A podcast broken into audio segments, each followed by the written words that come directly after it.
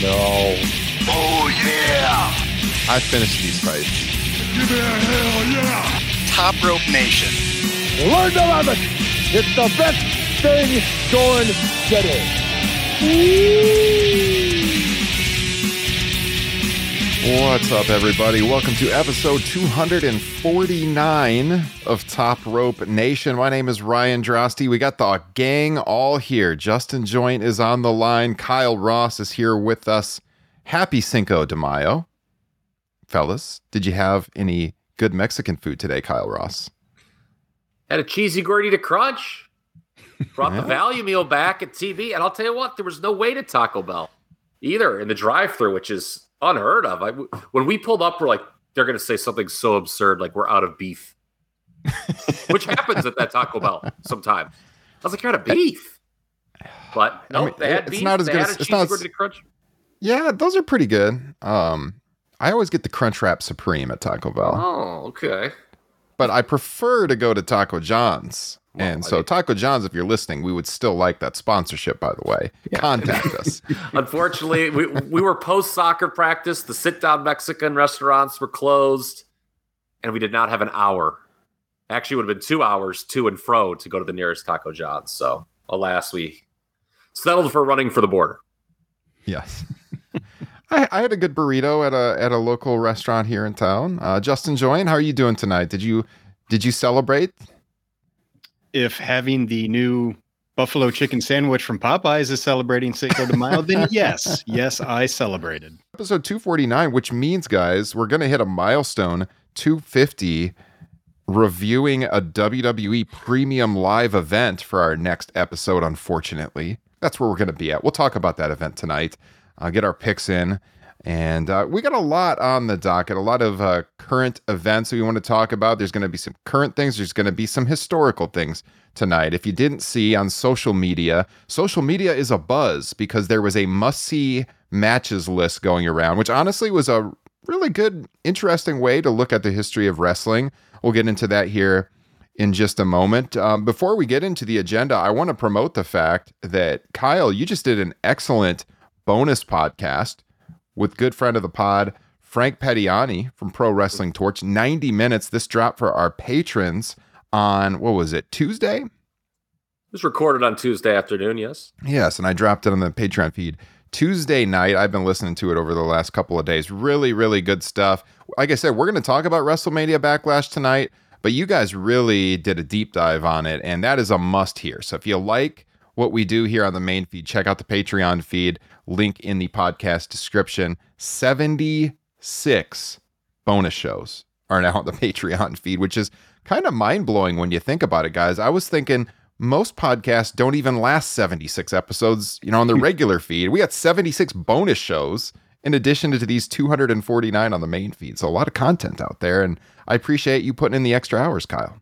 Yeah, it was great. Love talking with Frank. It was the first time he and I did a show proper, just us two, in the Mhm. TRN territory. Of course, I appeared on his podcast, Pro Wrestling That and Now, to discuss Super Brawl two, uh, right. because Justin, as you well know, when you need to talk 92 WCW, or at least when the Pro Wrestling Torch wants to talk about 1992 WCW, they reach out to Top Rope Nation because you're going to be on that podcast soon, discovering uh, or discovering, I th- discussing the next uh, pay per view. Indeed, in less than two weeks, Wrestle War 92. Absolutely. It's going to be a must listen. Match from that show was on the uh, the best of list or the must see list Yes, that we're going to talk about here in a little bit. So, yeah, check out PW Torch VIP. I've been on the past, Kyle's been on the past, and, and Justin has his big debut coming up. So, thank you to Frank for uh, doing that episode. And, Justin, before we jump in, by the way, I forgot to ask you, you went to Milwaukee. Anything interesting happened there over last weekend? Learning life lessons. It's, you know, I, I'm an early 40s young man who is realizing that, you know, he can drink like he used to. He just can't recover like he used to. I, I think I'm I'm finally getting over my hangover from this weekend. But we went to a uh, Brewers and Cubs game on Friday night. Mhm. We, we got Much a like the park. It was beautiful, beautiful Yeah. park. Uh, we got we had the, a suite because it was two of my friends' 40th birthday party. Uh, the food was horrendous in the suite. I do not recommend it. The, just the most generic bullshit, like giant buns, tiny meat. Um, but the the fridge was stacked with beer, so we were we were really getting after it. And after the game, we end up at uh, some really shady looking bar. I, they were shocked when we walked in, and they had actually had a cop there with a wand checking you for you know metal or any weapons. Jesus. But I had had enough in me at this this point where I am not the type of person that will take a dare to do something dumb. But my buddy paid me fifty dollars to let him squirt mustard into my mouth for five seconds and, and then swallow it. I, I almost ralphed all over that bar. And then at, Oh at the next god. yeah, at the next bar we went to, he bought me a car bomb. 15, Oh, I'm sure that went down good. 15 minutes later, I Irish goodbye them. Oh, Yeah. life lessons. I was I was buying Tums the next morning, I'll tell you that. so I like mustard, and that sounds absolutely terrible. Yeah, I I could. couldn't eat So mustard. I can't I imagine. hate mustard. Oh, Milwaukee isn't a bad place. I I had never been before. Um, it was all out weekend. Me and Brian went up there. My g- Yeah. good buddy Brian Landersino. We drove up after all out, and we went to Mhm. the Brewers game. Um, and we just were, hung out there for a night. Yeah, drank and stuff. I was very pleasantly surprised by uh, the amount of character their downtown has. It was it was a good time. I liked it. yeah. My Well, he- stomach didn't, but I did. I would probably still be recovering at this point if I was you. That is just horrendous. Kyle, he told that story last night. We did a dynamite watch party. Mhm. You know, so we were over on the playback app. You guys can join us. That is now public. So I tweet out the link every time we do a, a watch party. It's in our Facebook group. It's on the Twitter page at Top Rope Nation. Uh, a ton of fun. All you got to do is sign up for a free account and authenticate your TV subscription. You can join us every time. We always have a good group there watching the shows together. And at some point, there was kind of a down moment in the show, and uh, Justin told that, and I was aghast at what he went through in Milwaukee. So Yeah, uh, shout out to, to Michael Johnson, by the way, who who did the show with us last night. Good friend of back. It was mine. a lot of fun. Yes, Oh, man. a good man. Known him since I was nine years old. Oh wow! So he knows where all the bodies are buried. Yeah, just like Mr. Fuji. Guys, if you have never listened to Top Rope Nation, that is a hell of an intro right there for you. I promise we are going to talk about pro wrestling, but you know what? we like to give the listeners a window into our lives when we start these shows, and hopefully that was entertaining for you. I know I was overjoyed listening to Justin's story for the second time. Uh, and yeah, man, just I don't know So how, how you could put your body So dumb. Mustard? Help At us wasn't out. Mayo. No, I couldn't do mayo. That'd be even worse for me, I think. I I definitely couldn't do that. I could Oh. maybe do the mustard. It wouldn't be pleasant, but mayo, absolutely not. They actually, in the worst part about it was he started spraying it. Two seconds in, the bottle ran out. So he had to go run and grab another one so he could do the remaining three seconds. it's just like burning your tongue. Oh man.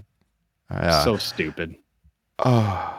Well, you know what's not stupid is subscribing to this podcast, fellas. So Ew. Nice. if Professional. you're listening, yes, on Apple, on Spotify, on Podbean, wherever you get your podcast, please hit that subscribe button. Leave us a five star rating. Even better yet, a written review. I mentioned Patreon a couple of minutes ago. I mean, that is the best way to support the show because you get all of that bonus co- uh, content. You know, you get 76 bonus shows, you get ad free releases of all of our main feed shows as well. Top Rope Nation Extra, Top Rope Nation Classics, which, by the way, patrons, vote in the poll. It's a real nail biter for what we're going to be doing in May. It's it's really coming down to the wire. I think there's three shows in our poll, classic shows, within one vote. So we don't know what we're going to be doing yet, but that's going to drop here in a couple of weeks. So get those votes in. If you join the Patreon page, you can vote as well. And I mentioned we're streaming live right now, so you can catch these shows live or on demand in video format if you like to do that. Just check out youtube.com slash top rope nation. Subscribe for free to the YouTube channel. We would greatly, greatly appreciate that. I see Alan is in the chat. He is a main event tier or a Hall of Fame tier, actually, level patron of Top Rope Nation. And uh, he's almost always there with our watch parties. So thanks for joining us live tonight, Alan. And Alan might be joining us on a podcast in the future. He is on the tier where if you want, you can come on the show. So I'll be in contact with him to maybe work out the schedule on that. So thank you, Alan, for the support and all of our patrons. Um, Kyle, now you weren't with us on the watch party last night. We wanted to get your take a little bit on Dynamite. I know you've caught up and watched the show. Mm-hmm. It was kind of an interesting one because it started pretty hot. You know, I really enjoyed the trios match that they had in the first hour. Didn't really end so hot. We watching the watch party live. We were kind of shocked that they did that women's match in the last quarter hour, uh, because you know, yeah, they're uniting the ROH and Impact women's titles, but they weren't AEW wrestlers per se. So that was kind of surprising. Uh, we had Hangman Page kind of leaning into the heel bit going into his match with CM Punk at Double or Nothing. Uh, give us your thoughts on last night, Kyle. Yeah, I saw the quarter hour breakdown they released a couple hours ago. Second week in a row, the show kind of died in the ratings in the last half hour. You know, that's kind of been a hallmark of Dynamite, I feel, over the last several months. A real hot first hour, then the second hour kind of gets so so. Mm-hmm. But overall, I liked the show. With Hangman Page, I thought that was one of the more interesting things. I do not see him doing a full fledged heel turn despite that promo last night. And what's interesting is next week they're in Long Island, where Punk played heel last time, and he's wrestling John Silver next week, who's the hometown mm-hmm. boy. So are they both? I would assume both are going to kind of test the heel waters, but neither will turn. I think it's, and you know, I mean, the things that he, I thought the masturbatory Bret Hart match line was great. Mm-hmm. Yeah. Mm-hmm. Actually, I mean, because, you know, if you're going to fight someone, you want to upset them, you want to like get under their skin. And that's something you would say if you're Hangman Page. Um, I thought it was a good promo.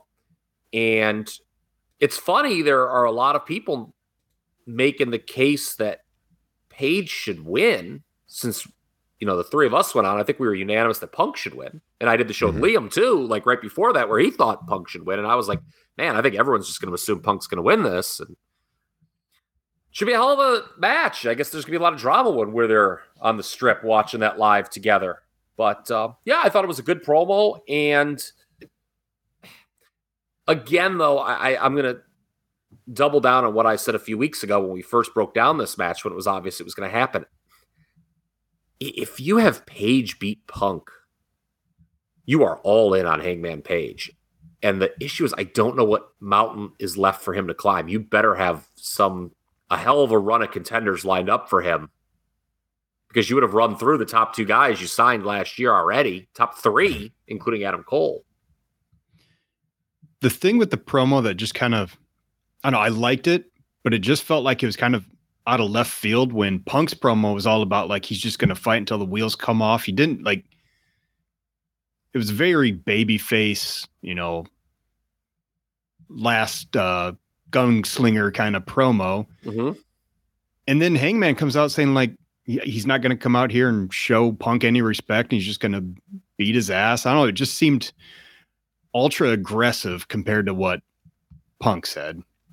Well, I mean, let's examine the real world here. I think there's a lot of people talking that CM Punk should be the champion. He's more over than Hangman Page. So if you're Hangman Page, the person slash the character, you probably come out that way. I thought yeah. it made sense given the reality of the situation. Uh, you're right that what we've seen from him on screen, it was a radical departure. But I don't know. Maybe that's just the way he feels about CM Punk. I and that was my thought too. And I think we've even talked about that when we started thinking this might be the match and how would they get to it. The thought was, you know, Hangman's the champ, but Punk's the one who's getting the spotlight. He's getting, you know, the one with all the TV time. And obviously that's going to rub the champ the wrong way. So I, I hope mm-hmm. they touch on that. Yeah, I mean, he should come into the match based on the reality of the situation as a champion with a chip on his shoulder. You know, I mean, I wouldn't yeah. be surprised if Jim Ross in the opening moments of the match says something to the effect, oh, "My God, you know, he might be the champion, but I think he's coming in here as the underdog." you know, I mean, I, I wouldn't yeah. be oh, surprised oh, if he says something to that effect. And you know, it's an interesting match to make because you're you're risking Page getting booed, and you hope there, even if he is, there's no long lasting effect there because I would not turn him full fledged heel. unless if the crowd just like turns against him in mass, which I don't think there were still people cheering him at the end of that promo. Mm-hmm. Yeah, it was So- it was weird because at one point early in the promo, it sounded like he was getting a ton of cheers, and I was kind of wondering, like, ooh, I don't know if he should go down this road. But then the crowd started chanting CM Punk back at him, and then it was like, okay, yeah, this is the right move. It just kind of seems like he recognizes the dynamics of what he's walking into, and they do as well, obviously backstage. So I think making him kind of just pissed off overall. Like this guy's stealing the spotlight. He's been the world champion now for what seven months or so going into that show. I like that because it's not a full heel turn, but it's relatable. Like you can understand how this guy would be pissed off. He's gone through all these big names over the last six, seven months, and yet here's CM Punk stealing all his thunder. And leading into it, I think will prevent the crowd from turning on him. I think if they ignored it, then they're fighting the audience. Yeah. And you do risk him losing the crowd. But even when he went after the guy wearing the punk shirt in the crowd, yeah, that drew some negative reaction, but also drew a positive reaction because it was aggressive. And people like aggressive, Yeah. shit talking wrestlers. It's been that way for 25 years. So, no, I thought it was a good promo. And, you know, obviously, I think they're, I would still put over Punk, not just for the reason I laid out before, like what do you do with Page? What mountain does he have left to climb? Ryan, as we're about to get into, you've got a major show coming up in Chicago that just sold out. I mean, Punk's going to be in the bi- biggest match there, probably, right? Right. You should probably have him be the AEW champion. Yeah. Yeah, we've had a lot of good discussion about this in our Facebook group and I and people are all over the map on this and honestly that's such a good thing, you know. That's just this is when pro wrestling is at its best. You got a big pay-per-view show. You can't say for certain who's going to win. You can make an argument both ways, but yeah, I agree with you. I would have him walk in. It's like the homecoming as world champion. Yeah, he could win it at all out if it's in Chicago again, which I believe is the plan still. Uh, that's also kind of predictable, though. You know, like if he goes in challenging at all out, everyone's going to expect him to win there. I Well, like then, then just the everyone's going to turn on Page Yeah, too. So Yeah. I, I don't know. I would just have him. I think it would be a neat story if he, you know, a year after he debuted, he's returns as the champion. And also, Yeah, if he loses, and we talked about this too, I, I don't know what you do with CM Punk. right. I don't think he has to have a long reign, but he's so hot right now, and you know he's an older guy. You know who knows how long he's going to wrestle. I feel like you got to capitalize on it right now. Mhm. Hangman's a young guy. He's got a long time to go. He can get his win back over Punk eventually. And like you said, it gives them that mountain to climb. So, And what do you guys think about just going page to punk? There are some people who would probably argue, well, they could have done like a heel transition champ there with MJF. But I just feel that would be like very obvious Mm-hmm. mhm. and wouldn't get enough heat because people are like, oh, well, this is just a train. And you certainly don't want to have MGF, MGF's MJF's first run be like a blatant transition run. Yeah, Right. no, I agree completely. Plus, I mean this this feels like a big match. that I think everybody wants. Yeah, to oh, see anyways. absolutely, it does. And, and like Ryan said, there's a lot of um, uncertainty over who's going to win. Yeah. There's not any uncertainty over the ability of the Forbidden Door to draw, however. Hmm. Who could have ever, po- especially a media member, how could you ever expect that that show would not sell out instantly? I mean, it was an obvious sellout from the beginning. Now, yes, we know that they are not, because I saw some people, you know, acting like they were so smart. It, they're not selling out the full capacity of the United Center, correct?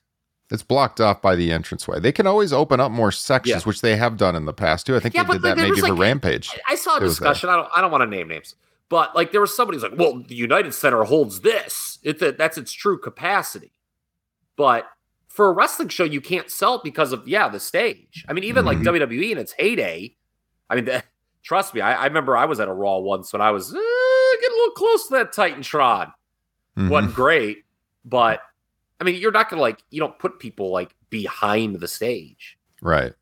So you're never going to do a true sellout like what, you know, Michael Jeffrey Jordan and company might have done low those many years ago. They do have at the United Center like standing room at the very top. I don't know if people would buy the. It's it's such a big building. Have you guys been in the United Center? Mm-mm.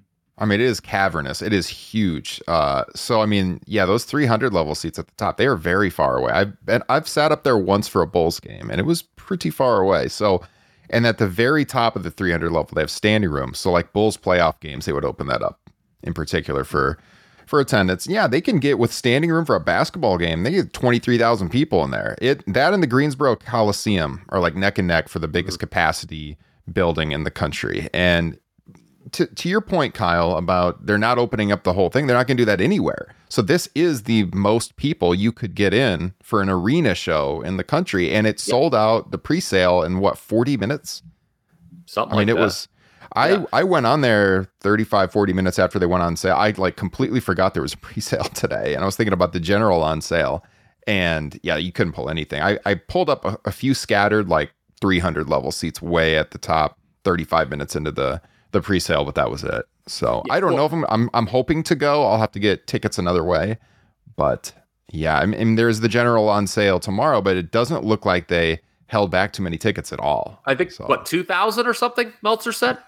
Maybe. Yeah, it looks like they sold 14,000 today, so it's going to be around 16 for the actual event. So, Yeah, and you know, or was it 14,000 is what the capacity is? Yeah, yeah. I think they. I think Yeah, they did eleven thousand something today, and they they held Okay. back two or three. That that's what it. is, Now that you say it, but Yeah. you know, getting back, you know, we don't want to dunk on a certain person too much, but I mean, especially because he like sort of like was like, okay, I guess I was wrong, but it was still like Jesus, like you could have at least said, I guess I'm really dumb too, because Well, you're talking about the t- he had the tweet about the this ratings awful, Alfred. By the way, New Japan, the ratings New Japan did on AXS, which is like first of all, most New Japan fans in the United States watch on New Japan World, so that's fairly irrelevant. But also, like, didn't the tweet say something along the lines of, "Oh boy, they're gonna have a hard time selling out the United"? No, they're not. Who could have ever thought they would have a hard time? So there were two parts of that infamous tweet, and you know I posted it as a joke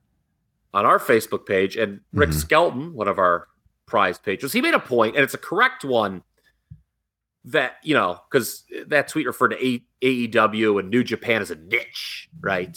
A Yeah. real nichey thing, and it, yes, that's true. But WWE, as we talked about, is a niche. yes. WWE people who like go like can you imagine I mean I'm sure there are some people who who don't care. They just have disposable income they don't care. But like WrestleMania is not cheap.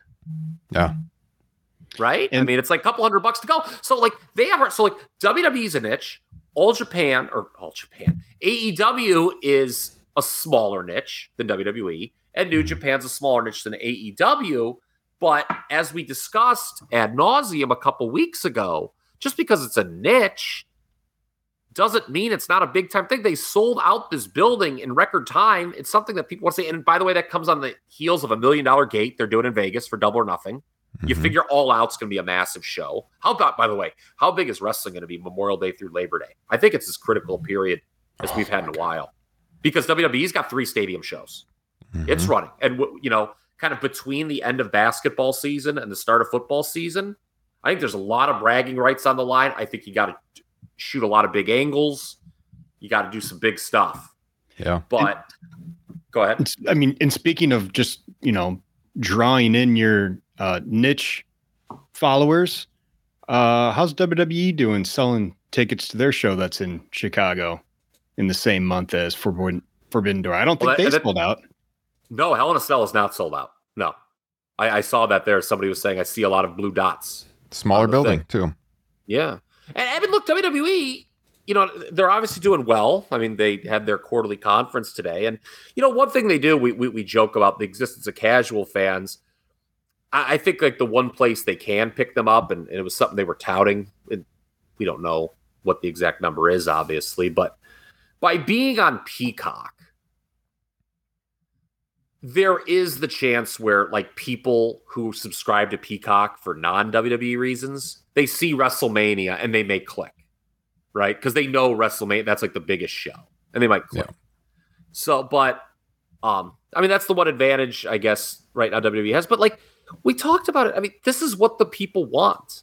They're selling out this very long. Your tweet put it so succinctly. I'm just babbling incoherently, Ryan. You you, you summarized it very well, I thought, on Twitter.com, a few days ago, and then you were sure to retweet it to take your W. Should I read it on air? I'm trying yeah, to remember yeah, how, do I, that how I because I'm phrased it. babbling, and you you you you said it way better than what I'm babbling. All right, let me just quote it so I don't mess this up again. Yeah, this was a couple of days ago. It was about okay. I said debating whether there's broad appeal to a show that is certain to sell out the largest arena in the country is foolish. It doesn't matter if casuals are interested. The loyal, money paying audience wants it. It's historic and will be a financial success. I said, moves made for casuals or outsiders haven't resulted in any sustainable growth of the business recently. Bad Bunny and Logan Paul didn't exactly create a lot of new wrestling fans. Book for your paying audience. A consistently good product attracts new eyes in the long run end point. And something that I think Rick said in his Facebook comment was it's all about monetizing your niche. And AEW mm-hmm. does a phenomenal job of that. I remember like Liam when last time he and I did extra, he talked about the conversion rate that AEW has. People who watch the TV to buy the pay-per-view. It's it's a tremendous yeah. conversion rate. So I mean, I think a lot of these people, the, the Alfreds, the Eric Bischoffs, the, you know, whomevers, these guys are still stuck in that late 90s, early aughts mindset of what booking for a hardcore audience might mean. Right? Mm-hmm. Like ECW, I don't know what I, I, I don't have that number off. I don't know what their biggest crowd was in its history, but AEW's mm. beating it like a ton. I mean, they, yeah. they never AEW ne- or ECW never did a show like you know they, they could never sell at the United Center, never came close. And. In this era, you can do that. You can be that. You can you can be niche, but be very successful, and that's what AEW is. Um, ECW's largest attendance from what I'm seeing was uh, Anarchy Rulz 99 in Villa Park, Illinois, with around 6,000 people. So there's a lot of dynamites that have broken that. Yeah. I, I, mean, it helps being on national television. I mean, ECW, mm-hmm. by the time it national television, uh, quite frankly, it was not a great product at that point. Yeah. I mean, they, they, they, they, were several years past their peak. I, again, we were joking. How is this show not a? It's what the people want. It's sold mm-hmm. out in 40 minutes plus, you know, a day. I'm sure tomorrow all the allotments gone in another 40 minutes. Big business, million dollar gate, a tip of the cap. Yeah. To AEW. Absolutely. Um, let's touch on WrestleMania Backlash to shift gears. All right. Show that we are not nearly as excited about. Yeah. So as I said at the beginning of the pod, you and Frank previewed this. It's on the Patreon feed. It's a must listen. If you want a lot of details on the show, listen to that one. You guys had great discussions on the, the state of creative going into this show, all of the rematches from WrestleMania, which, look, it's called WrestleMania Backlash. You can expect that, but there's sure a lot of rematches on this show. I don't think there's yeah. ever been a higher percentage of rematches on a backlash because I saw, right. you know, the usual suspects. Don't people get it? That's the concept of the show. And yes, there have been high profile WrestleMania rematches at Backlash before, but four of the six matches on a card, that's mm. 67. Per- I, I don't think there's been that high. And I was going through the history just in my head. I don't know if either you guys want to pull Wikipedia up or have it up handy. The show doesn't, the, isn't really as uh, defined by WrestleMania rematches as much as you think. There was the WrestleMania 23 way was rematched. Mm-hmm. Triple H and Batista rematched. Austin and Rock rematched. It was WrestleMania was generally the kind of the season finale. You know, it was yeah. where new yeah. things were going to get kicked off. Yeah. Yeah, but like so sometimes they did main event the rematch. I'm sure there's been yeah. times since but like the whole card, a lot of times you're right. It's the start of something new. I mean, do you, you know, WrestleMania, which is supposed to be your biggest show of the year, do you just want to like dilute the matches there by rematching four of them the next month? I mean, yeah, it was called Backlash before. Now that they've explicitly called it WrestleMania Backlash, that's probably their excuses. You know, now it's always going to be tied to WrestleMania, which, yeah, you get the WrestleMania name out there again, which to the casual fan makes it sound bigger, I suppose, but mm-hmm. it just dilutes the power of WrestleMania itself. You know, If like, yeah, so. if you like, like, why are you that interested in WrestleMania? If like multiple matches would be rematch the next month. I'm looking at cards here while you break things down. I'm yeah, I'm looking at last year's trying to remember which of these matches was on WrestleMania. Oh, uh, it's just like I went to 99. Actually, I went to the first one. Let's just this will make for great podcasting. You start at the end, I start at the beginning, and we'll just go off. so 99, there was only one. Oh no, there was two. Mankind and the Big Show did wrestle at WrestleMania 15 in one of the in something that should not be talked about ever again. that was bad. yeah, Backlash I- 2000. Um, I don't think had any rematches. I'm like having to like look at these and think of the WrestleMania card. same. Yeah. 2001.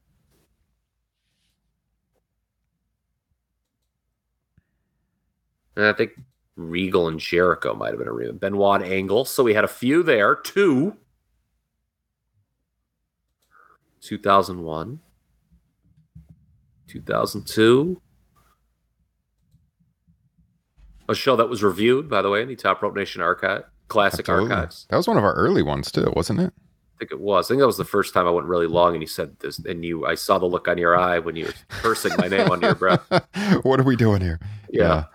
Uh, I don't think that had any rematch, unless if Jazz and Trish Stratus wrestled at WrestleMania 18. I could not tell you if that was the case. I apologize. I do not see any rematches at 2003. Last year's I don't think had any rematches. Because the Oh, card so- last year was Roman and Cesaro. Remember those Mhm. discussions? Uh so then there was like there was versions. So they had like Lashley versus Strowman versus McIntyre, and Lashley versus McIntyre was on the show, but not that exact match.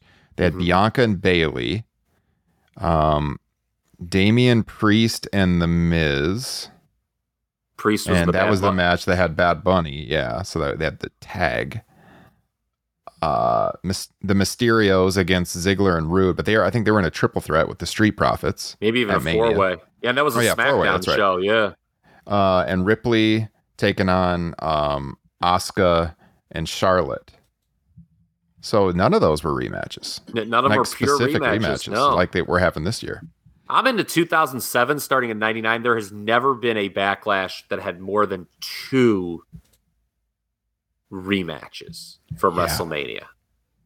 Yeah, so you look at this card, and Four out it's of just six? loaded with them. Yeah, four out of six. Hmm.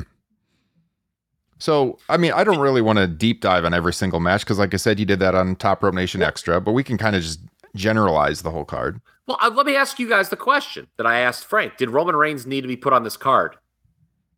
No, I don't like him being on this card at all because uh, you, you again you talked about this on the show, but how do you? I guess you can use it to build to a match at Hell in a Cell, but I don't see Roman Reigns taking a pinfall here. So if his team loses, it's going to be a situation where one of the Usos loses, he's pissed at them, kind of thing, and he needs to get before. revenge. Yeah, I mean, I mean that's the only way, you know. Yeah, rinse repeat. But I don't think Drew McIntyre is going to be Roman Reigns in this match. Uh, so I don't, yeah, I liked your idea on the show. I can't remember if it was you or Frank. I think you proposed it, Kyle, about how if they were going to do the unification match, and I also don't like how they advertise that and then they Mhm. pull that. That's yeah, that's foul. But that's the That's- other problem with how they change it. They it's a match with less stakes. But I is- agree with you. Like they could have made key- that the main event. That should have been the main event. Unification match. Make the tag titles mean something again. Yeah. Go ahead, Justin. No, I was just, I'm, that's what I was basically going to say was they took a match that meant something to unify titles and they turned it into a SmackDown or Raw main event match. Mm-hmm. And I, I Yeah. mean, I don't really want to see it, but I think the only way to make this special is to have Drew pin Roman. That would be Roman's first pinfall loss, though. Are they going to do that in a six man tag? I know it just seems like a waste. I don't know. it Like sure we got seems like someone in the chat saying the same though. thing. It I sure know, seems like Ro- something they would do. Roman is so protected. I mean, it could happen. I would be a little shocked if it I happened think in this Drew's. match. I think Roman's going to pin Drew in the six man and then just beat him again in a title match next month. That also sounds like something they would do. yes, it does. I am most intrigued, honestly, with this Cody and Rollins match because they better not go 50 50 on this. There is, in my opinion, zero argument for Seth Rollins to win this match. I don't care if it's fluky, under no circumstance should Seth Rollins be Cody Rhodes.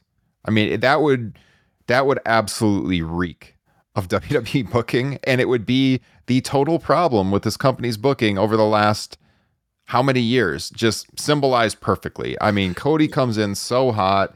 He beats, it doesn't matter if Seth loses again. He's a made guy. You need to make Cody special. And, you know, we talked about it. I talked about it with you guys right after Cody debuted. He's, to me, he should beat Roman for the title. I truly believe that still. He should be the guy. I think they got to legitimize him. We all agreed that Cody should work Roman by SummerSlam at the latest. And if you look at the trajectory of the pay per view schedule, it's they could maybe do it at Money in the Bank because it's a stadium show in Vegas. But I mean, they're not going to do it at Hell in a Cell. Then you got Money in the Bank. Then you got SummerSlam. SummerSlam in Nashville at the end of July. It's really early this year. They could they could do it there. They could just but I have don't think Cody win Money in the Bank, and the next night on Raw, he says, "I want Roman Reigns at SummerSlam." That's yes, that's exactly. I was talking with a friend today um, at work, and we were talking about it, and said, "Yeah, Cody wins Money in the Bank," and I said, "If he does." I hope he does it that way. He challenges him, you know, makes it known he wants the match, that he doesn't do the cheap bullshit he'll come out at the end of Money in the Bank and win kind of thing. I want it to be an announced match at SummerSlam. And that's like so eye rolling at this point. We've beaten that into the ground on many past podcasts. Like I'm so over the, you know, just shocking cash in at the end of a TV show in the fall Mhm. Because Mhm. they're bored and they're like desperate for ratings. I don't want to see that. I want to see, you know, it used to set up a big match. Yeah. By the way, Cody on Broken Skull Sessions drops tomorrow. I am really intrigued to watch that one. Mm-hmm. Should be a good interview. Uh, so I think everybody is expecting Ronda to beat Charlotte. Correct. Uh, I would be Can't shocked imagine. If Ronda like. The only way is if they do like the Mick Foley Yep. Rock Royal Rumble 99. I'm not saying Charlotte will bash Ronda's head in with 15 unprotected chair shots. I'm saying the fake voiceover I quit, I quit. But I Drew don't Gulak getting involved. Oh, yeah, no. Justin's face when Drew Gu- when we did the watch party for SmackDown and Drew Gulak came out and oh my god, that was priceless. I think I tweeted a photo of that by the way. Yes. Scroll back on our timeline on Twitter.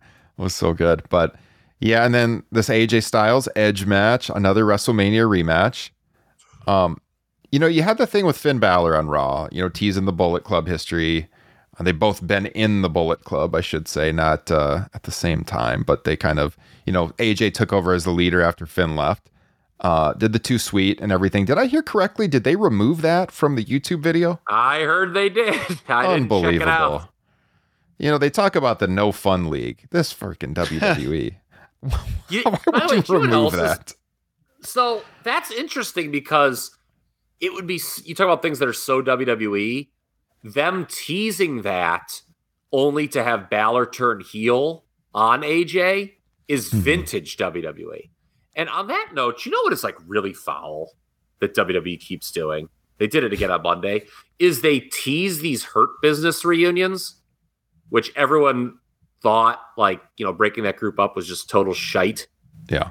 but they just now they like they're like oh maybe look at and then they just like have Alexander or Benjamin get their ass kicked for heat, and it's and they don't reunite. They're just like no, they're jobbers. And what's funny is Lashley has now kicked their asses as a heel and as a baby face. I mean, this is truly remarkable. This company. Uh yeah. I mean, you, you guys talked about an extra a lot. Edge's group is just not connecting right now. It is not. Dude, his but promo. I mean, you, you knew it was death when he, like I said, he starts insulting the local sports teams. Like that's when you know you're just desperate for a reaction. yeah. Like, yeah. and he and he's got, he's got his promos shouldn't be like that, right? They're supposed to be so cerebral hmm and like you know over the top and evil. And you know he's like, oh yeah, I mean, Judgment Day, we're gonna tear out your souls, and then you know, and the Penguins suck. Doesn't fit. Did I did I Imagine see, if Jake, imagine if Jake Roberts in the middle of you know ripping on Randy Savage was like, you know, the Tampa Bay Bucks stink. He's stupid. yeah. They're they're really piping in the crowd noise for him too, aren't they? Edge. Yes. Yeah. The most flagrant pipe in. I don't know if you guys caught this. It was on Botchamania. Uh, Lashley and Omos Yes, for their I arm did wrestling. see Did you see that? Like Yes. they're ready. So Omos comes out and they're standing face to face, and there's just this blatant seagull effect where it's like the most loud cheer you've ever heard in your life. You would have thought Hulk Hogan just body slammed Andre the Giant by this reaction they piped in. And you can clearly tell it's so funny that they piped it in at the time. You can clearly tell the audience is sitting down. No one's mouth is open. Hmm. That I mean, th- that's bad. It, it I, I really. was, no, go ahead. it- I was just gonna say it, it really looked like somebody fell asleep at the controls and like slipped on the volume butt knob.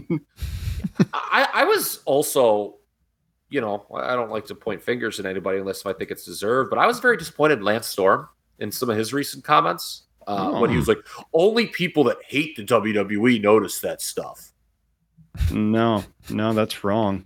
Hmm. Like the guy who writes the big newsletter at that website, Lance, I don't know if you want to talk to him or you ever do. He used to like go crazy about like back in the 80s with WWE's piped in noise, and they were so much more sly about it back then. Yeah. Like now it's just awful. It's so obvious. Yeah. I mean, look, I like Edge a lot. You know, to get back to this match, I've always kind of defended him on this podcast. No, like we've had some criticisms and stuff, but this group is just not working. I now af- when they first formed it, I think I talked about it on our our WrestleMania review. I was into it because it's like, all right, at least it gives Damian Priest something. He gets the rub from a legend here, maybe, but it's just it's just not working. He's I like mean- hairs all over the place. Ah! Like, Yeah. very bad. So- I, I think a lot of these wrestlers, eh, you know, I hate to sound like a dick. I think they have really lousy tastes in TV shows and music and movies. I just don't know how else to explain it. Why would you behave that way on television? And Edge is a guy, you know, they give him the keys to the car. They're not like Yeah. scripting all that for him, and yeah. like he's Mhm. and he's just like, oh yeah, I'll just read this shitty verbiage. No, he's yeah, he's involved. that. He's involved in creative. Yeah. It's So- it's shocking that Judgment Day is the best name they could come up with. Why, I'm why surprised they didn't off- axe it just because they had a pay per view called that. Yeah, it was it was in your house breakdown. Did that get uh, was that the second pick or what? Good friends, better enemies. Armageddon. Oh man, yeah, I, it does seem very much hinted at, and like if you've watched WWE for any long period of time, it seems very telegraphed that Balor would turn on Styles and join the group Yep. just because of the Because otherwise, demon what is history. Finn Balor doing?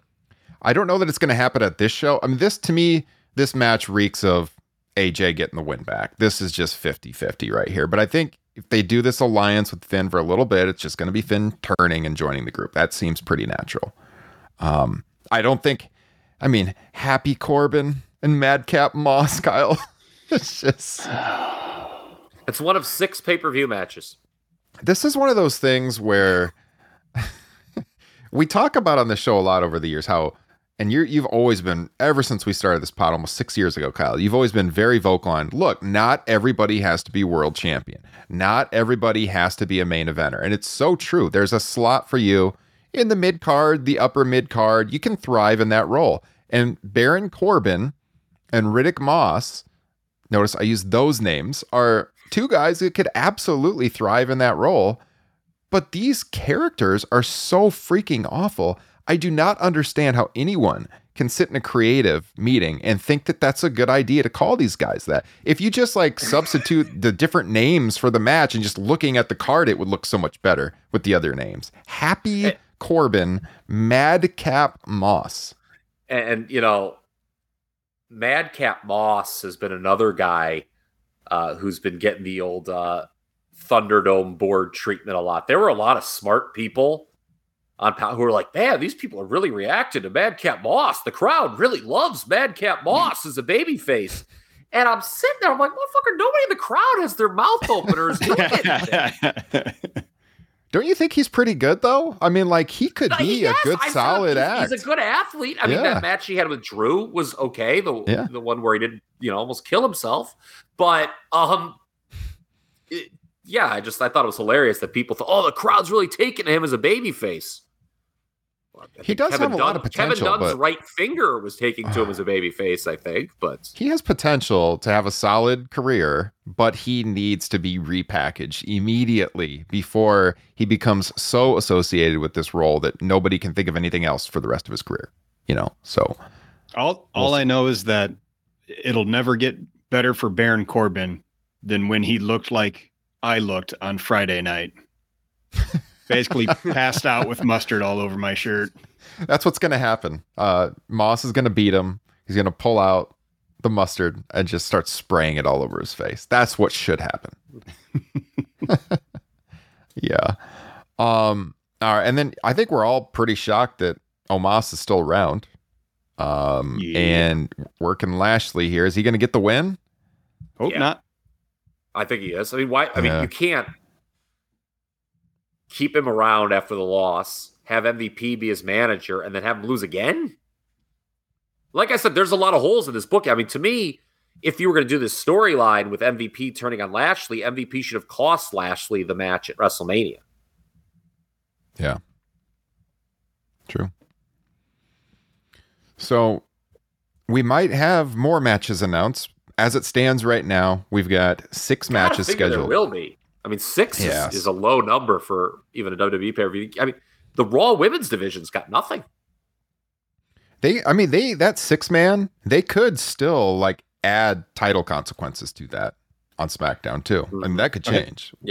M- Maybe you'll get lucky, Kyle, and these will they'll ju- they'll just have these six matches, but they'll all be thirty minutes. Oh God, No, I mean th- th- that's the thing too. Like why I think they're gonna add because none of these mat. Well, Edge and AJ. Good God, that's, That's an hour. long that'll go. Pencil that Yeah. in for an hour. But like all the other matches don't scream long. Co- uh, Cody and Seth, I guess they could get Well, if, they're, if they're gonna yeah. top their trilogy, Yeah. you know, the end of the trilogy match.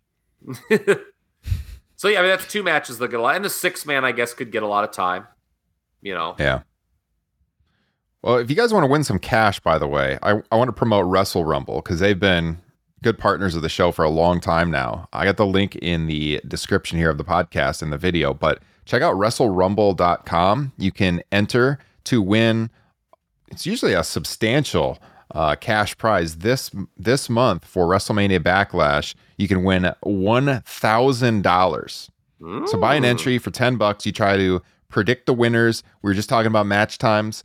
Uh, match times are always props on their predictions. It makes it, honestly, it makes it a lot more fun watching the show because you're paying attention to what you picked and if you're going to stay in the running to win some cash or not. Check out WrestleRumble.com. Uh, just a whole new aspect of, of watching these WWE shows. So I guess we're going to end talking about the greatest matches project. If you want to check this must out, must see on- matches project. I believe that you, we Yes. don't want to confuse. I Yeah. there the might must, have been a sorry, the match. must see matches. Yes, it's the Twitter hashtag or handle is at must see matches. So if you're not familiar with what happened, basically they crowdsourced this list. Anyone could nominate one to 25 matches for their must see matches project. And they're not just talking about like great technical matches. Sure, you can go on to cagematch.net and you can see, you know, what are the highest aggregate rankings for matches, you know, what match got a 9.2 average and that kind of thing. But those ratings are all just based on strictly bell to bell technical basically the old star rating system, the Dave Meltzer Mhm. scale. This is must see matches. So it takes into account everything. Just according to the fans, what are the must see match, the greatest must see matches of all time? And honestly, when you look at this, this is probably the best way to put together a list like this if you want to hand to someone and say these are the most important matches to watch because we talk about Dave's star ratings all the time. Again, it's one guy's opinion. But here, if you take into account every factor and then you make that you averages the list, I think it's ranked based on the percentage of ballots that the matches, you know, occurred on. For the most part, it's right on. I do have a couple uh, things about the list that we'll talk about here where I think it maybe got it a little bit wrong. But overall, I mean, this is a solid, solid list. So the original ranking was the top 104 must see matches of all time, but they also released the full spreadsheet so you can see like everything that was nominated. So Yeah. Well, and to be fair, most of the matches that were high are matches that Meltzer ranked high, or you'd find high for the most part, yeah. Yeah, I mean, it's not, Not, like everything I mean, though. No, no. I mean, but um, you know, you look at the top, you know, there's a lot of familiar names. It's it's the matches that, you know, I would think would be up Mhm. there. Mhm. And, you know, it's not, you know, again, it's not you know, there's a lot of 90s all Japan on there. There's, you know, AEW, there's a lot of New Japan from the past decade. So it's not, you know, like the most casual of ca- like but you know there's other you're right like Hogan and Andre's on there right? Yeah, that, that was the first one I I sought out to see if it was on here to see if I thought they got the uh you know must see matches correct. Because that's not that's by no means that's a negative star match but it was exactly what it was supposed to be and obviously like a giant moment in wrestling history. I mean, if you yeah, if you look at you know the top five or so matches on this list, top ten, I think we've pretty much talked about all of them at some point during this podcast history. I mean, the number one was on thirty two percent of the ballots. Bret and Austin for Mania thirteen. You got. uh Now I was surprised it ranked number as two yeah. I was. It's a good match. I was surprised how high it ranked. But number two is Okada and Shibata. This is Oh, I the loved I absolutely loved that. the famous headbutt match. Yes. Right. That Yep. so I don't know if we want to look at this up or I think that did win in 2017 at the Voices of Wrestling poll, the match of the year Yeah, it's a great over match. Omega and Okada. And that made me smile at the time because I think if there's any New Japan match that kind of called back to the I'm gonna sound like a fucking Neanderthal when I say this, the the the manliness of all Japan 90s all Japan, it was that one more than Well- any New Japan match. But and you think of the again the qualifications for this list must see matches. It's also a must see match because of what happened afterwards. Well, yes. well, also, you know, well, actually, do you know what's funny? It's that that kind of makes me like, eh, do I want to watch this again? I know. it makes I mean, me feel bad for liking it almost. Like th- th- there's sort of a moral quandary involved with that match. for right? sure, for sure. But it's it's one of those things where it's like, if you tell someone the story, they're gonna want to see it. It's like a car Mhm. crash. You know, like Mhm. okay, so he does these legit headbutts, which he had you know done forever. Uh, but he he breaks Shibata. He, you know, he cuts himself with the headbutt hard way. He starts bleeding. And yeah, I mean, after the match, he had a brain bleed and he didn't wrestle again until a couple of months ago, uh, last year, late last year, wasn't it? So he's, I think he's had two matches since then. Mhm. Uh, but everyone thought his, you know, his career was over and he was gone for over four years. So yeah, that was number two. We've got um, Guerrero and Mysterio, number three overall, which, you know, again, it is a must see match. It was watching it, I watched it live on pay per view, Havoc 97 at the Mhm. time. And it was one of those things where at that point in time, everybody was watching pro wrestling at school. Everybody talked about that match. It's one of the most iconic matches of the 90s. Number three overall, maybe surprise me it's that high, but I can't argue against it though. I mean, it's it is like a generational match. Uh, Best, it's and the then- best WCW match of the 90s. yeah. You get that that all Japan tag from 95 with Kobashi and Misawa and Taue and Kawada. Of course, great, great match. Kyle, you've talked about that one numerous times on the Mhm. pod. Bret and Owen for Mania 10, Punk and Cena for Money in the Bank. So I mean, yeah, down the line, it's it's pretty much right on. You even have a TNA match, which is by far, I agree, the best TNA match of all time, the triple threat from Unbreakable 05 with Joe and Styles and Daniels. So yeah, it's it's it's a solid list. The one thing that stood out to me that I was definitely surprised about, because I was I was looking at okay, which of the matches I've seen live made the top 104. yeah i So- looked that up too Yep. So I immediately started looking up AEW, and I was shocked that Orange Cassidy and Pac made the Yeah. list So for was I. Revolution 2020 because the cage match from last fall's All Out is not in the top 104. Nope. oh okay sorry yeah it's on Yeah, it's, on the it's, list It's on it. It's later. It's Right, not in the yeah. top 104. This is uh, Cassie and, and Pac is tied for 79th, and I'm like, that should not be that high. It was. I was there at the show, and it was Cassidy's first match in AEW. He got a massive reaction from the crowd. The crowd was super into him. It was a fun match for sure. I can't make the argument it's one of the top 100 must matches of all time. And I was there. No, I, I was stunned by it. You know, you're going to have this based on who's voting in this. It's going to be mm-hmm. an audience that skews younger, younger than us, probably is the average age. And like, you know, we love AEW, but it's kind of crazy. And older matches are represented on this list. But it's crazy mm-hmm. that there's more AEW matches on the list than like the AWA, Mid South, and World Class combined. Yeah. And again, if you're if you're going to the must see concept, like, and you want to show someone the history of the rest of, of the wrestling industry, you know, all the different kinds that have persisted. I don't know if you want to be so heavy on the last couple years. Yeah, and you get down to the bottom of this list too, and we are talking about like decimal points. You know, that one was on like four point five percent of the ballots, and there's stuff that was on three point six percent of the ballots that didn't make the top one hundred four. So it's it's really close, but I mean, yeah, I think that tag from All Out last fall should definitely be on there ahead of that one. But I mean, overall, yeah, you're going to have stuff like that just because it gets really close towards the bottom of the ballots and stuff. But if you look at the top half of the top 104, it's it's pretty much right on. We're gonna, we're gonna have to tweet this out, I think, for Yeah. the podcast so people can you know follow along here. Yeah, I mean, there's a lot, Oh, a lot I to see. discuss, but Oh, I see the 1992 Royal Rumble is the Oh, 29th very best match of all time. yeah. Oh, that's very interesting. oh, hmm, not overrated then. No. Yeah, I, interesting. you know, I'll be honest with you. Angle Benoit being from Royal Rumble 2003 being tied at 32. I mean, that's it was like a match of the year candidate, but 32 seems high for that. I there's mean, I, I a- don't. there's a lot of stuff that just doesn't seem to fit quite where it's at, or maybe seems a little too high. But Like, I mean, it's just a normal match of the year contender, that match, I feel. You know, I, I feel there's like, I don't know. I mean, there's more, to me, there's probably been more than 32 five star matches in the history of this I. I would say the argument for it is, especially then, how unique of a match it was Yeah, you're right. It was kind of a departure from what from they had been anything else at that time. Yeah. Yeah. Um, for me, something that jumped out, a match I have not seen and need to go seek out. Uh, it's in that 32 range. Andre the Giant versus Stan Hansen from 81. Oh, I yeah, Andre. I've I mean, it's like watching that. a different human being.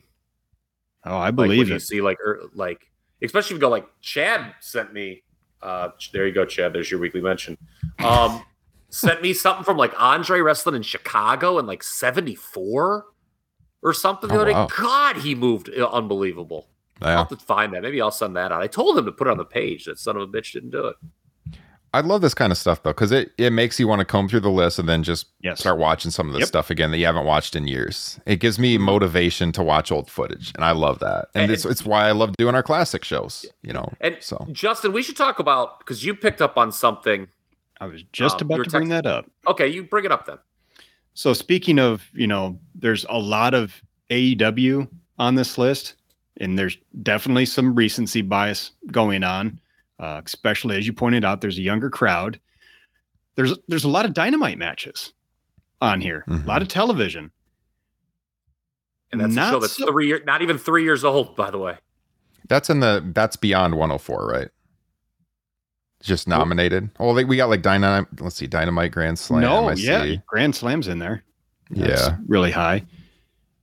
Um, but it had me curious seeing all these dynamites. Was like, what's the most recent Raw or SmackDown match in these little categories here? Uh, because obviously, E, WWE, WWF has a lot of high rated matches, but they're almost all pay per view matches. There's uh, Yeah. shocking, shockingly, a lot of 205 Live. So I'm discarding that. I just want to talk about their main main flagship shows. So you talk about the let's say the 105 range, the ones that rank 105, the earliest ranked Raw or SmackDown match with obviously SmackDown wasn't around then. 1998, Rock vs. Mankind, which I'm guessing that was the title change as far as must see goes. Yes. In December. I mean, I would agree. That's, I mean, is that's up there. in Oh, ways. I have no absolutely. problem Yeah. Absolutely. Uh, in the 132 range, 2007 was the most recent Raw or SmackDown match? Cena and HBK. I'm guessing that was the one from England. Yeah. Yes. What was the date on it? I'm trying to play catch. up. I'm sorting the the chart. I, I, I all I wrote down was the year, unfortunately. Uh it's got. I mean, it's got to be if it was two. Yeah. Uh, for the matches that ranked 192, 2001 was the most recent Raw or SmackDown match for WWE, and that was Austin versus Redacted. A very good match. Yeah. That so was this good. this is what triggered me looking into this because then i'm looking at the 345 range the 345 ranking which includes almost 700 matches what is Yeah. the most what is the most recent raw or smackdown match from those 700 must see matches Well, to be fair, it's the list is 104. So they op- they opened it up to see everything nominated. So what you're getting into, yeah, is stuff that was even nominated, and it's so far down the list. Yeah, but still, we're, I mean, we're talking just over a thousand matches here on this Yeah. spreadsheet. The, the Yeah. 1,000 most must see matches. We're talking the ones that all ranked equally at 345, which is, like I said, almost 700 matches. The most recent Raw or SmackDown match on this list is from 2013, almost 10 fucking years Jeez. ago. And Wow. what was the match? Uh, Daniel Bryan versus Randy Orton in December of 2013. Hmm. which kind of surprised me because th- there was actually a lot of good uh, singles matches in early 2014 too that I probably would have thrown on. Yeah, like Cena Randy- and Randy Orton. Yeah, uh, Randy Orton and Cesaro was really good. Punk was Um, Punk and Cena February 2013 there. That was a good match. Let me take a look. Actually, I think that might have been a year earlier. No, yeah, so that you're would be yeah, yeah. So yeah, that's right. That's before what you just said. The match you said, the Orton uh, Danielson match.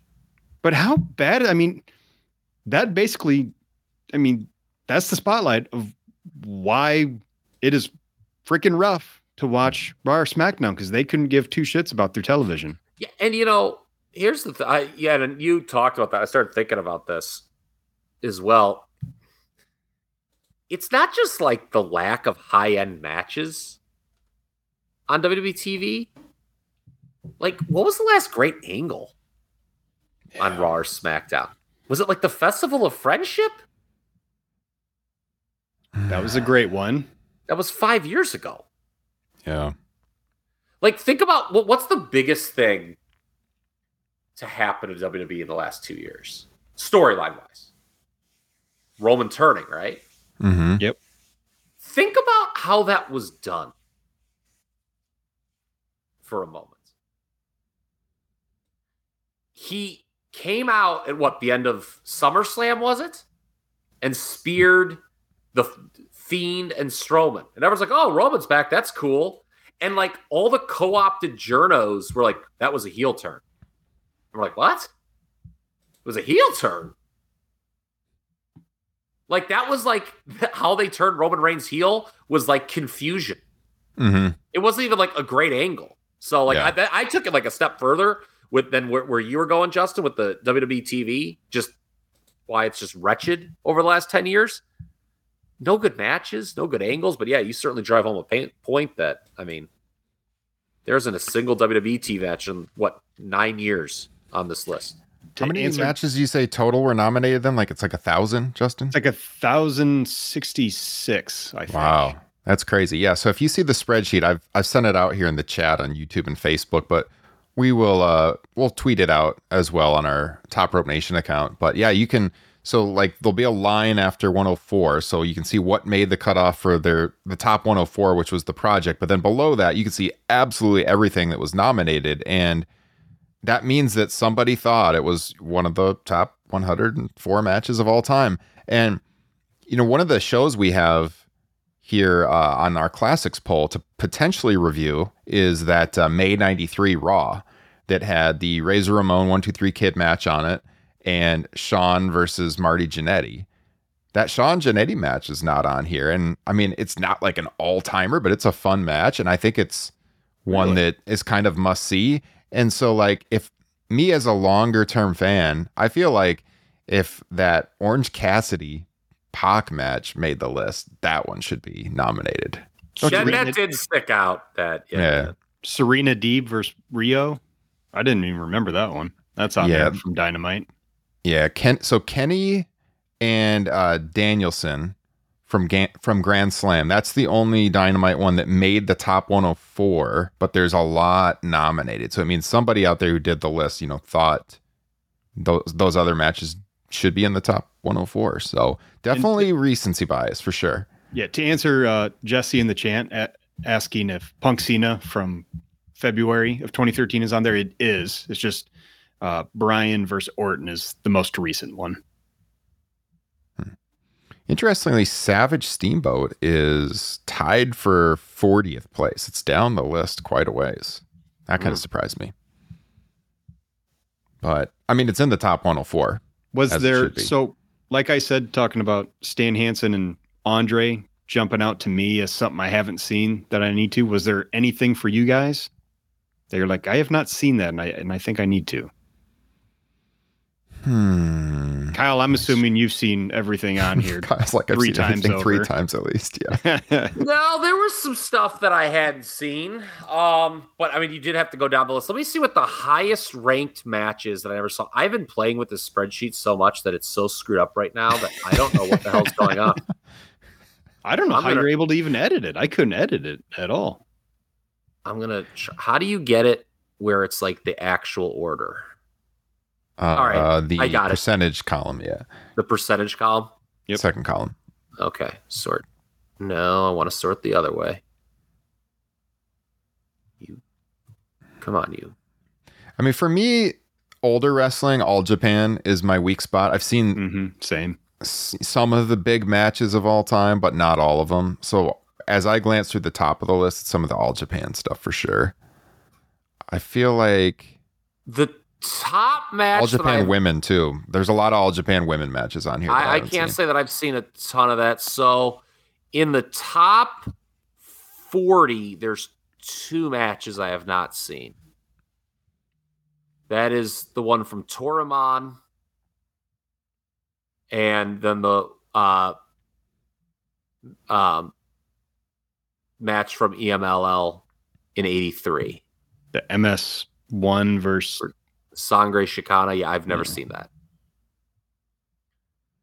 Well, this gives you Um, motivation to watch it. There's a There you go. W match that I yeah wouldn't have seen, and I don't think I've seen. I've I know I've seen all the WWF WWE matches. Yeah. Oh, for yeah, sure. yeah, yeah. And and most I think yeah the WCW as well. It's yeah it's the overseas stuff for sure, and and some of the Mexico matches as well. There's a you know there's a 2001 women's match with Akira Hokuto. I don't think I've seen that before. But yeah, I mean it's there's a just a handful. I think of this top 100, I would figure that.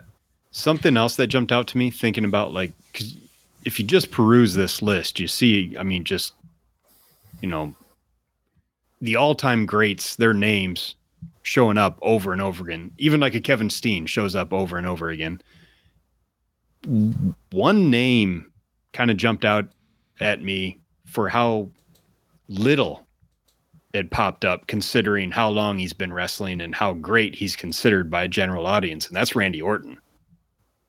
Hmm. He has he has the Cactus Jack match. He has the WrestleMania 30 match and he's got that Raw which I mean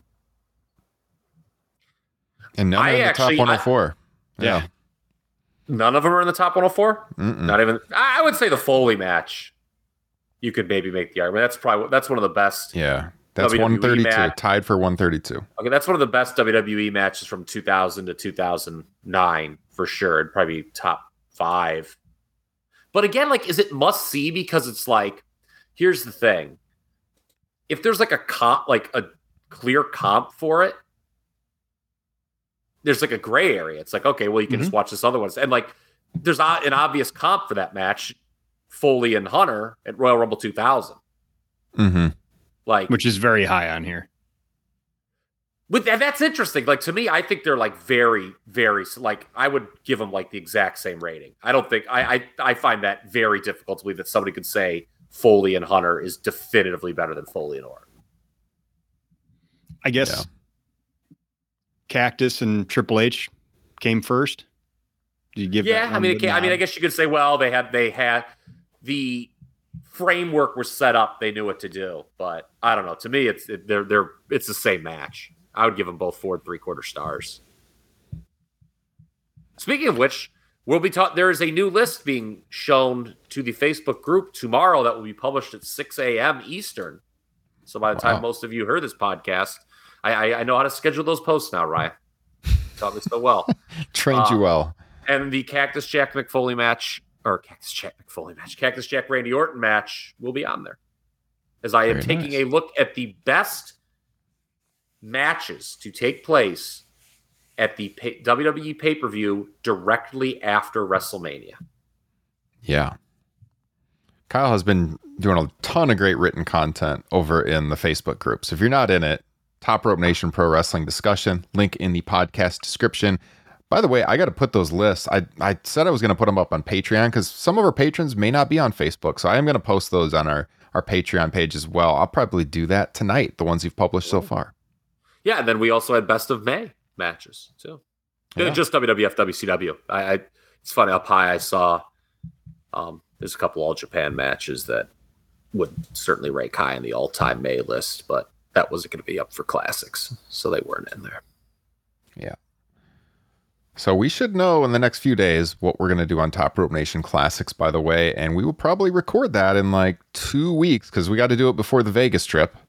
So um, that's on the agenda coming out soon. Probably have at least one more Top Rope extra this month. All those dropping exclusively on the Patreon page.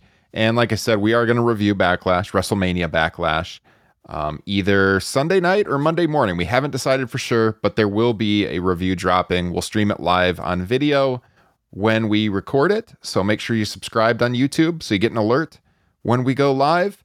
Uh, we'll, of course, update you in the Facebook group and on Twitter as well. Guys, this was a great discussion. I mean, we could go on and on about the spreadsheet. I would highly recommend everybody check it out. We'll tweet it out. It's it's you know it's great for debate like we've been doing here and and just for combing through history and, and seeing what you want to add to your watch list. So it was fun, guys. Justin and Kyle, appreciate it. No more dried blood in the fingernail. There you go. All healed up. Check the video stream. You'll know what we're talking about. Justin, glad uh, your stomach is recovering from the mustard incident. It better be. I ate Popeyes today. you find out at work tomorrow. Hopefully not. all, right, all right, boys and girls. This has been episode 249 of Top Rope Nation. We'll be back with 250 following WrestleMania Backlash. Thank you for your continued support. Have a great weekend.